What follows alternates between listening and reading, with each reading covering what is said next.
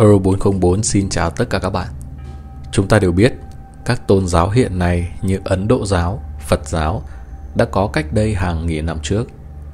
Thế nhưng có một tín ngưỡng gọi là Bon giáo đã sinh ra trước đây trên 10.000 năm. Tương truyền rằng, người sáng lập ra Bon giáo cũng chính là người xây dựng nên nền văn hóa Tây Tạng nổi tiếng. Ngày hôm nay, Việt Cường sẽ cùng với các bạn tìm hiểu về cội nguồn của mật tông Tây Tạng trong video ngay sau đây.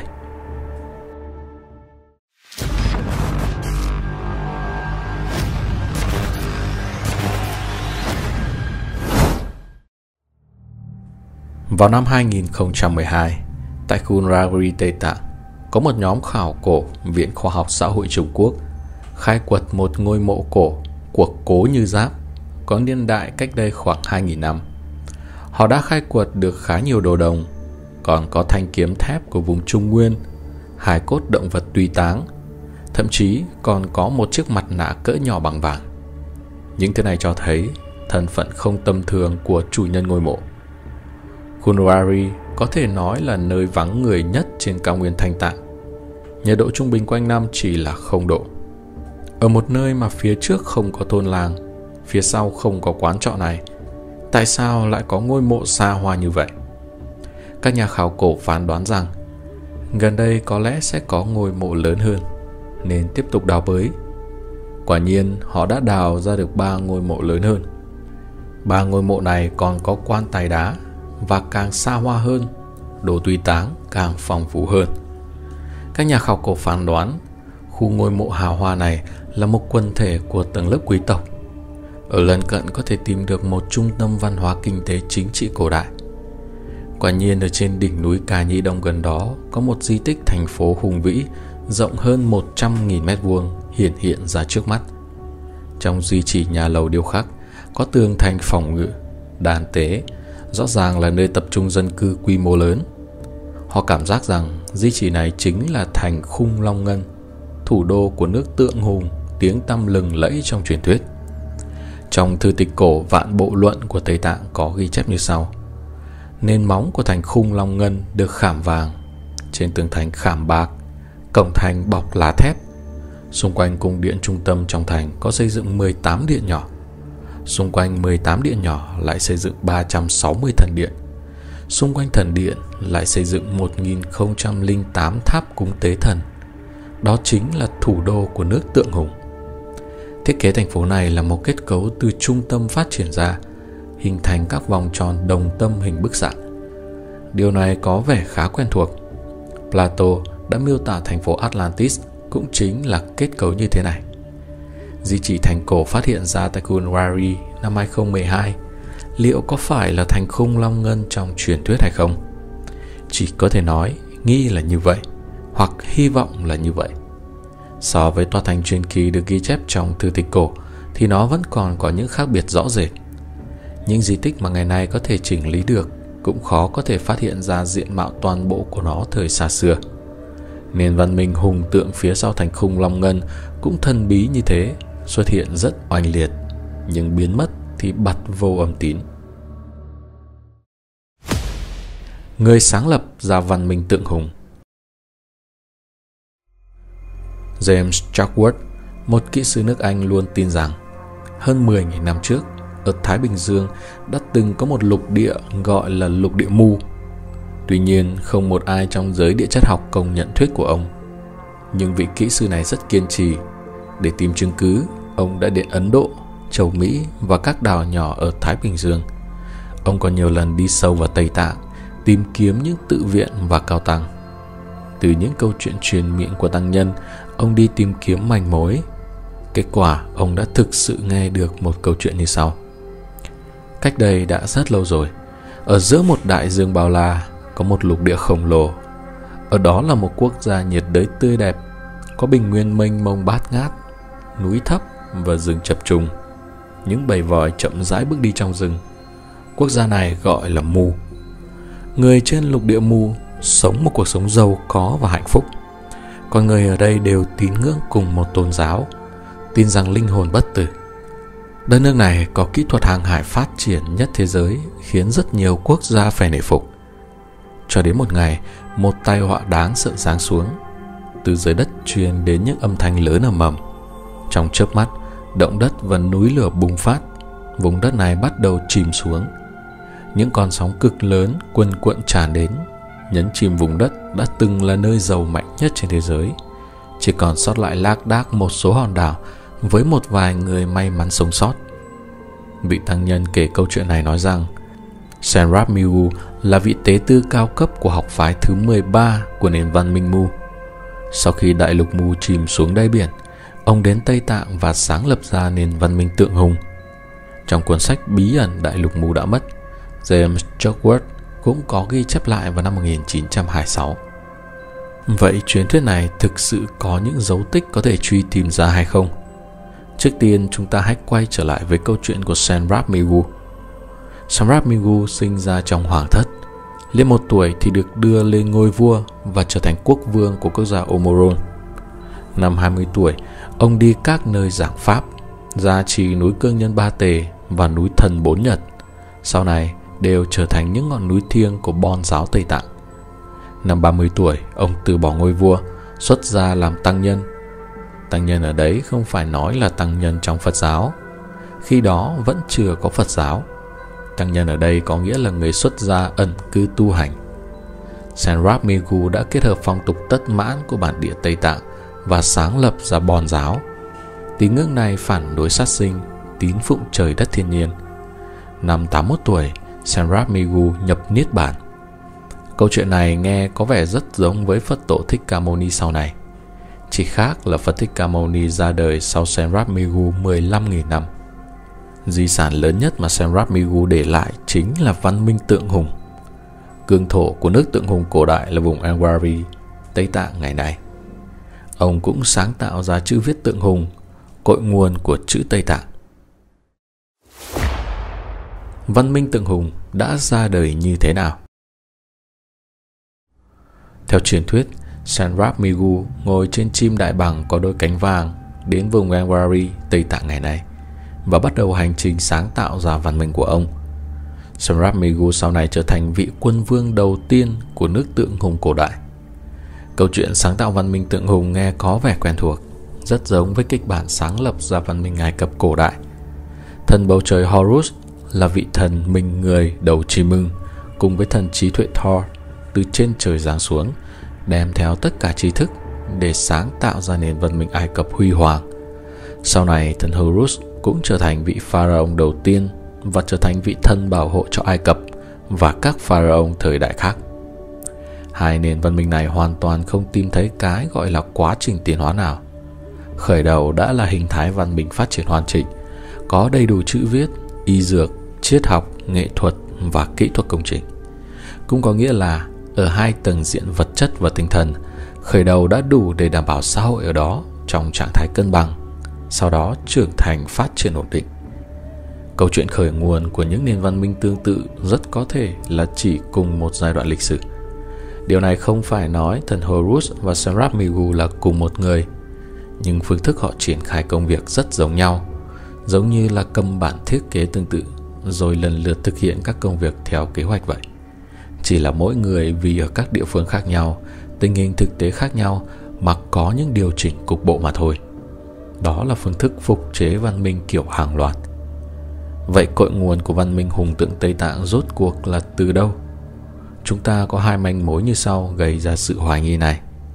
Một cột chỉ hướng về Atlantis, ngày nay là Đại Tây Dương.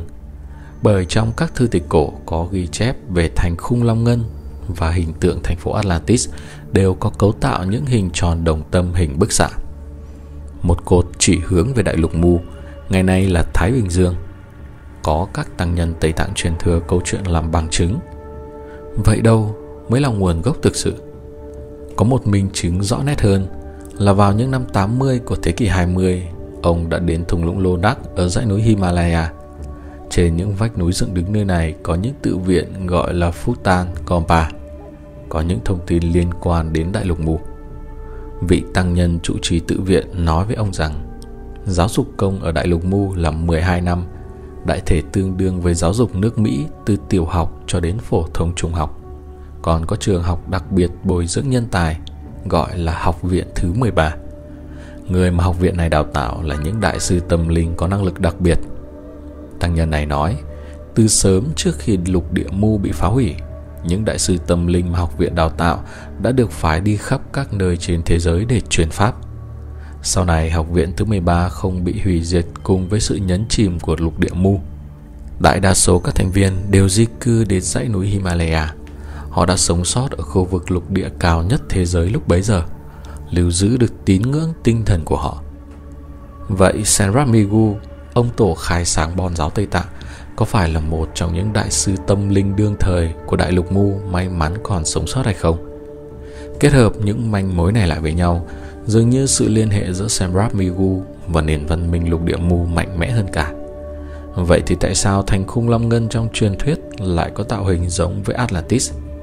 Phải chăng trong nền văn minh nhân loại thời đó thì đây là kiểu kiến trúc thành phố phổ biến toàn thế giới? Thử thách khắc nghiệt cho cậu bé 7 tuổi Lốp Sang Rampa là con trai của một vị quan đại thần Tây Tạng. Tuy vậy, cha ông là người vô cùng nghiêm khắc. Từ khi 4 tuổi, Rampa đã phải học cưỡi ngựa, tập võ để mong sau này trở thành một vị quý tộc tài giỏi. Lớp sang Rampa được yêu cầu thực hiện thử thách ngồi tọa thiền bất động trong 3 ngày liền từ sáng đến tối để có đủ tư cách bước vào tu viện Chakpuri. Đối với một đứa trẻ 7 tuổi, tọa thiền liên tục hơn 12 tiếng đồng hồ không ăn, không uống mỗi ngày quả là một thử thách vô cùng khốc liệt. Ông kể rằng, ngày thử thách bước qua ngày thứ ba, khi tôi ngồi dậy theo tư thế tọa thiền, tôi cảm thấy yếu sức hơn mọi ngày và đầu óc tôi choáng váng. Tôi thấy tu viện dường như xoay tít trong một khối sa mù gồm những tòa dinh ốc, những màu mè sặc sỡ, những đốm đỏ với những núi non và những sư sãi quay cuồng lẫn lộn với nhau một cách vô cùng hỗn độn. Tôi có cảm giác rằng những tảng đá mà tôi ngồi ở trên dần dần đã trở nên bén nhọn cũng như rào cắt. Nó làm cho tôi đau nhức ở những bộ phận nhạy cảm nhất trong mình tôi. Nhưng rốt cuộc, Lốp sáng cũng xuất sắc vượt qua thử thách và bước vào tu viện Chakbury. Điều này thể hiện phẩm chất tuyệt vời và ý chí vô cùng kiên cường của cậu bé 7 tuổi. Sau đó tại tu viện này, Lốp Sang Rampa đã trải qua một cuộc phẫu thuật để khai mở thần nhãn, còn gọi là con mắt thứ ba hay thiên mục. Thông thường, việc khai mở thiên mục cho người tu luyện được thực hiện bởi sư phụ. Còn với trường hợp của Lốp Sang Rampa, cuộc phẫu thuật khai mở thần nhãn được tiến hành ngay tại thế giới hữu hình này. Điều này thể hiện sự khác biệt thú vị của Phật giáo Tây Tạng. Từ đó, lớp sang Rampa có thể nhìn thấy hào quang hay chính là trường năng lượng của những người khác. Ông cho biết, thể xác con người được bao phủ bằng một lớp vỏ như sương mù, muôn màu nghìn sắc. Đó là hào quang. Những vị có thần nhãn nhìn vào hào quang của một người có thể quan sát các màu sắc đó mà hiểu được tình trạng sức khỏe, đức hạnh và trình độ tiến hóa tinh thần của người ấy. Hào quang này là sự phát huy, sự biểu hiện của một luồng khí lực từ bên trong, tức chân ngã của con người. Trên đầu con người cũng được bao trùm bởi một vòng hào quang xuất phát từ cái khí lực đó. Giải thích rõ hơn về mối quan hệ giữa ý thức và xác thịt của con người, lúc sang cho biết. Theo giáo lý huyền vi, thể xác con người chỉ là một lớp vỏ bên ngoài do trần ngã điều khiển, kể cả mọi động tác trong giấc ngủ và sau khi chết. Con người sinh ra trong một thể xác yếu đuối bất toàn để học hỏi kinh nghiệm và tiến bộ ở cõi trần. Khi ngủ, con người trở về một cảnh giới khác. Thần thức thoát ra ngoài thể xác vật chất và phảng phất trong cảnh giới vô hình, nhưng vẫn còn giữ mối liên hệ với thể xác bằng một sợi chỉ bạc. Mối liên hệ này chỉ dứt hẳn vào một giai đoạn sau khi chết. Quan niệm về cái chết và tục mai táng Lốp Sang cho biết, thái độ của người Tây Tạng về sự chết hoàn toàn khác hẳn với người phương Tây.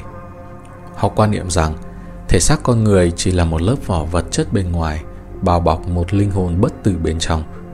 Vì thế đối với họ thì một tử thi còn kém giá trị hơn một miếng rẻ rách. Trong trường hợp chết tự nhiên, thể xác mệt mỏi, giả cỗi trở nên bất tiện cho linh hồn đến mức không thể tiếp tục học tập được nữa. đó là lúc cần phải rời khỏi thể xác vật chất. Từ từ, linh hồn rút khỏi và thể hiện ra ngoài cơ thể vật chất. Hình dạng linh hồn có nét ngoài chính xác như phiên bản vật chất và có thể nhìn thấy được rõ ràng bằng thần nhãn. Vào thời điểm con người chết, sợi dây nối cơ thể vật chất với linh hồn, trong kinh thánh gọi là sợi chỉ bạc, tan dần và tách ra. Khi đó linh hồn sẽ trôi đi. Cái chết sau đó diễn ra, nhưng cũng là sự sinh ra trong một cuộc đời mới. Theo lốp sang, khi một người qua đời, người Tây Tạng sử dụng hình thức mai táng vô cùng đặc biệt. Người ta sẽ không chôn hay hỏa táng mà dùng điểu táng. Vì hình thức mai táng này ở Tây Tạng là lựa chọn phù hợp nhất với hoàn cảnh. Còn với những vị lạt ma cao cấp nhất là những đấng hóa thân thì thi hài các vị này được ướp bằng hương liệu và đặt trong hòm thủy tinh để trưng bày trong các đền thờ hoặc ướp hương liệu xong rồi đem phết vàng. Những điều nhìn thấy trong một cuộc điểm đạo Điểm đạo là một nghi lễ tôn giáo và cũng là thử thách dành cho cấp Lạt Ma thuộc hàng sư trưởng. Lớp sáng đã có một trải nghiệm chấn động khác. Ông được đưa xuống một hang đá ẩn sâu trong lòng đất. Bên trong, tôi nhìn thấy ba cỗ quan tài rất lớn bằng đá đen, có chạm hình và khắc những dòng chữ kỳ lạ. Ba cỗ quan tài đều không đậy nắp. Nhìn vào bên trong, tôi bèn muốn đứt hơi thở và thình lình tôi cảm thấy rất yếu. Vị tiên chỉ cao niên nhất trong ba vị sư trưởng liền nói với tôi Này con, con hãy nhìn xem Các vị này đã từng sống như những đấng thần minh ở xứ ta Vào một thời kỳ mà xứ này còn là đồng bằng chưa có núi non gì cả Ba thể xác to lớn, toàn thân đều mã vàng Đang nằm trong ba cỗ quan tài trước mắt tôi Hai người nam và một người nữ Mỗi nét trên thân hình của họ đều được giữ gìn nguyên vẹn dưới lớp vàng phủ bên ngoài. Nhưng họ là những người khổng lồ.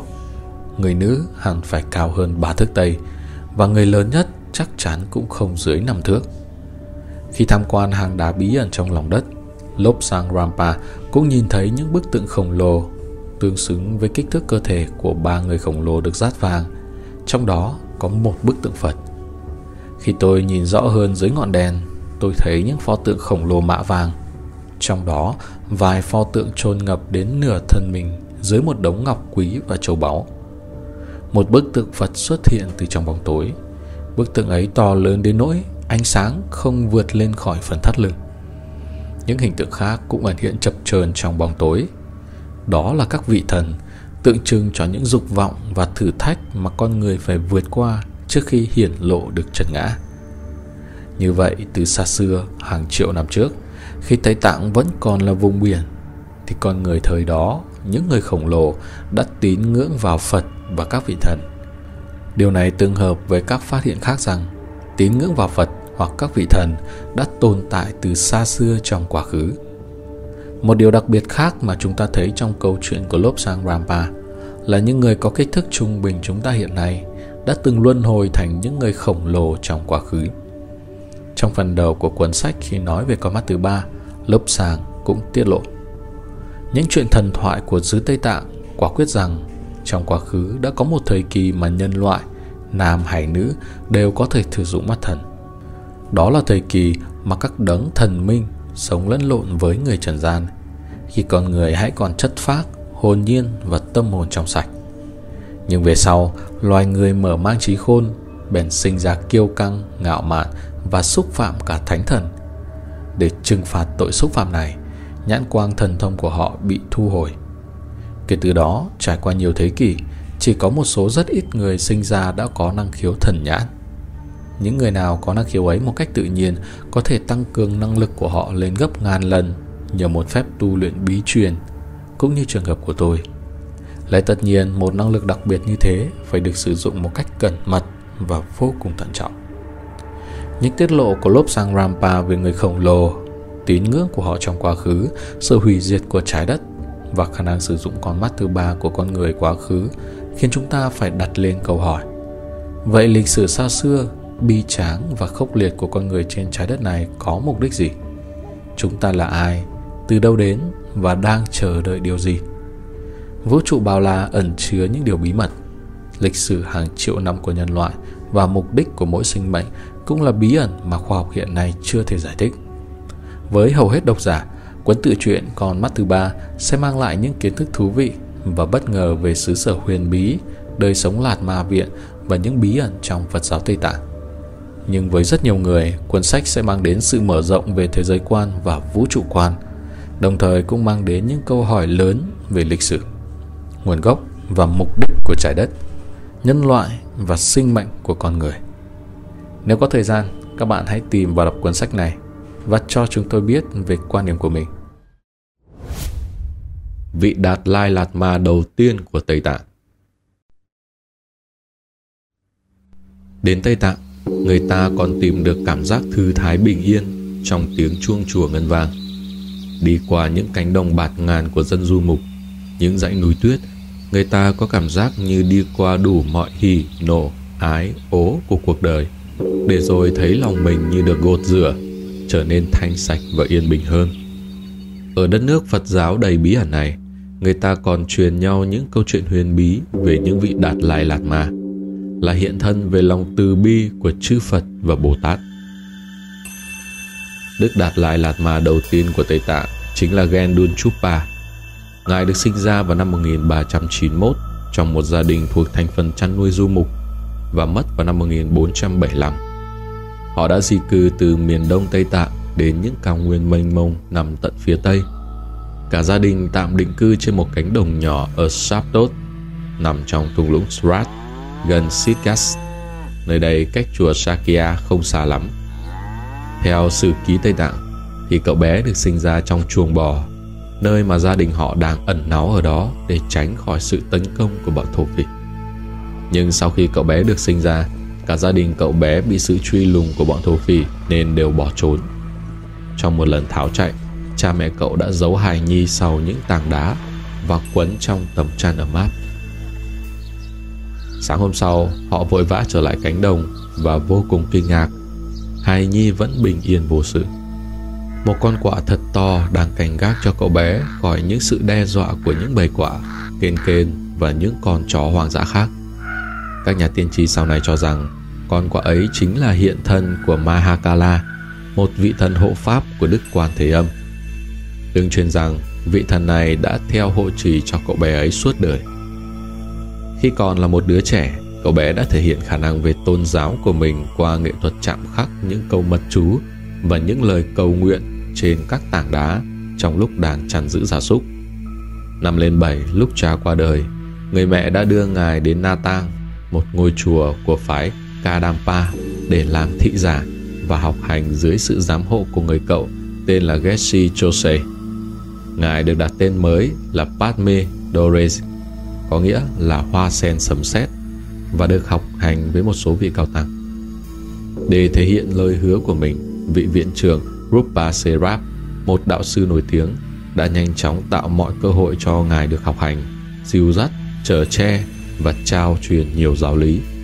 Sau đó, ngài được xuất gia với pháp danh là Gendun Rup. Trước năm 25 tuổi, ngài đã hoàn tất việc thọ giới và trở thành một vị tăng thực thụ với pháp hiệu Gendun Rup hay Gendun Chupa. Cái tên này có nghĩa là sự hoàn hảo của đức hạnh. Ngài đã được học hành dưới sự hướng dẫn từ 40 đến 50 vị Lạt Ma. Sau đó, Gendun Chupa đã rời khỏi Na Tang đến trung tâm Tây Tạng để theo đuổi việc học hành cao hơn ở một số trường đại học Phật giáo khác. Trong số hơn 60 vị thầy mà Ngài đã từng được học hỏi và thọ giáo, có ba người thầy đặc biệt ảnh hưởng đến cuộc đời của Ngài. Người thứ nhất là viện trưởng Rupa Serap, kế đến là ngài Tersong Kapa và cuối cùng là nhà hiền triết Serap Senge. Trong lần ngài diện kiến với Tersong Kapa vào năm 1415, bậc thầy lãnh đạo tinh thần vĩ đại ấy đã xé một mảnh áo cà sa của mình đưa cho Gedun Chupa, đồng thời tiên đoán tương lai thành công của ngài. Nhờ sự giúp đỡ của Tersong Kapa và đệ tử sau này của ông là Kharup, Ngài đã được thọ nhận sự đào tạo cao cấp trong dòng dõi Kadam thuộc bậc đạo sư Atisa. Sau đó trở thành một trong những vị trưởng tử của đạo sư. Trong suốt 12 năm ở trung tâm Tây Tạng, Gedun Chupa đã nhập thất, thiền định và học hỏi không ngừng. Cuối cùng đạt được chức vụ viện trưởng ở Ganden và do đó ông đã đảm nhiệm vai trò lãnh đạo của phái Gelupa. Gedun Chupa còn được biết đến như là một nhà xây dựng rất nổi tiếng nhờ công trình xây dựng Tashi Lupo. Ngôi chùa được mệnh danh là đỉnh núi của sự phúc lành ở Tusang gần Sigas. Đây là một tượng đài kỷ niệm đối với vị thầy đã qua cố của ngài, thầy Khas Group. Ngôi chùa ấy đã trở thành một trong những trụ sở đồ sộ nhất của phái Gelupa và là tổ ấm cuối cùng của Panchen Lama, người duy nhất có uy thế toàn diện, đứng thứ hai chỉ sau Đức Đạt Lai Lạt Ma. Bắt đầu từ năm 1447, Ngài đã đích thân giám sát toàn bộ công trình xây cất chùa Tassilunpo, sau đó trở thành vị viện chủ đầu tiên của ngôi chùa ấy và duy trì vị trí chủ chốt này cho đến cuối đời. Chuyện tái sinh kỳ lạ Gedun Chupa dường như vô cùng hoàn hảo về sức mạnh tuyệt đối của ý chí, nhân cách và lòng quyết tâm. Tiếng chuông như ám chỉ ngài đã trở thành một bậc tâm linh siêu phàm ngay từ thời còn thơ ấu. Thực hiện những phương châm của chính mình, không cần quan tâm đến những gì thiên hạ bàn tán về mình. Tiểu sử bằng tiếng Tây Tạng đã nhấn mạnh về ngài với những phẩm chất của một tâm hồn bình thản, cách xử sự điềm đạm, khiêm nhường và hoàn toàn không có tâm ganh tị hay tranh đua không hề tự khen mình hay chê người. Người ta kể lại rằng Gedon Chupa viên tịch vào năm 1475 trong tư thế mà ngài đã chọn. Khi ở độ tuổi 84, với sức khỏe không được tốt, ngài đã nói với các đệ tử là ngài sắp sửa ra đi. Ngay lúc đó, ngài đã truyền cho họ những lời huấn thị sau cùng. Sau khi căn dặn các đệ tử phải luôn luôn ghi nhớ và thiền định về giáo lý Phật Đà, ngài đã nhập mật định bằng phương pháp yoga trong giai đoạn hoàn tất. Truyền thuyết kể lại rằng thân thể của Ngài bắt đầu chuyển dạng, từ một người già nua trở nên trẻ trung và phát hào quang rực rỡ. Ngài giữ nguyên trạng thái như thế trong vòng 49 ngày, không thở và tim cũng không đập. Ngài ngồi trong tư thế túc đam, một trạng thái huyền bí giữa sống và chết. Ý thức dần dần rời khỏi tim và cơ thể được duy trì nguyên vẹn nhờ năng lực của thiền định. Các tài liệu nghiên cứu về Phật giáo Tây Tạng còn chuyên rằng vị Lạt Ma này đã nguyện rằng sau khi chết sẽ tái sinh để cứu độ chúng sinh và hoàn tất những gì mình chưa làm xong. Theo đại sư Gedun Chupa thì khi hóa thân trở lại trần gian, ông sẽ đầu thai qua các vị đạt lai lạt ma. Để các đệ tử biết được mình sẽ hóa thân vào người nào, đại sư đã chỉ rõ một vài thứ đồ dùng hàng ngày của mình và viết một bài kệ đặc biệt. Ngày sau, cứ theo đó mà suy đoán. Sau khi đại sư Gedunchupa viên tịch được 2 năm, các đệ tử đã thăm dò, theo dõi, tìm kiếm khắp nơi những gì khả dĩ nói lên được sự tái sinh của ngài. Chuyện kể rằng, lúc bấy giờ ở một vùng nọ, có một bé trai mới 2 tuổi nhưng ăn nói và hiểu biết thông thạo như người lớn. Nghe được tin này, các đệ tử của đại sư đã tìm đến đây xem có đúng là đại sư hay không. Họ thấy đứa bé trả lời những câu hỏi do họ đưa ra rất trôi chảy. Sau đó là cuộc thử thách. Họ đặt những di vật của đại sư Gedun Chupa lẫn lộn với nhiều đồ vật của những vị sư khác trong tu viện trước mặt cậu bé. Rồi hỏi những thứ nào người đã thường dùng ngày xưa. Cậu bé nhìn tất cả các thứ, rồi lựa những di vật của đại sư Gedun Chupa để riêng ra một bên và nói Đây là những thứ tôi thường dùng ngày trước. Các đệ tử vô cùng kinh ngạc một người nhớ lại bài kệ liền đưa cho cậu bé đọc thử. Không ngờ vào tuổi nhỏ như vậy mà cậu bé lại đọc được cả bài kệ và còn giải thích luôn những đoạn khó hiểu cho mọi người nghe. Sau khi đã chắc chắn đó là vị hóa thân của đại sư Gedun Chupa, các đệ tử đã rước cậu bé về tu viện và tôn lên làm sư trưởng với danh hiệu là Gedun Gyaso Tại tu viện, cậu bé được huấn luyện rất kỹ về giáo lý, quy luật và mọi thứ dành cho một vị sư trưởng sau này. Câu chuyện về sự tái sinh của đại sư Gendun được lưu truyền cho tới ngày nay. Nó mang đầy màu sắc huyền bí và càng làm cho vùng đất nổi tiếng với những dãy núi tuyết trở nên hấp dẫn hơn. Các đạt lai lạt ma tái sinh với sứ mệnh là hoàn tất những việc được bắt đầu ở kiếp trước và mang đến những giá trị tốt đẹp. Ở thời điểm hiện tại là đời lạt ma thứ 14, Tenzin Gyatso. Thế nhưng có thông tin cho rằng có thể ông sẽ không tái sinh nữa và chấm dứt tiết chế Đạt Lai Lạt Ma tại đây. Các bạn nghĩ sao về câu quyết định của vị Lạt Ma này, cũng như câu chuyện tái sinh thần kỳ của Lạt Ma Tây Tạng? Hãy chia sẻ cùng chúng mình ở phía bên dưới phần bình luận. Xin chào và cảm ơn sự theo dõi của tất cả các bạn.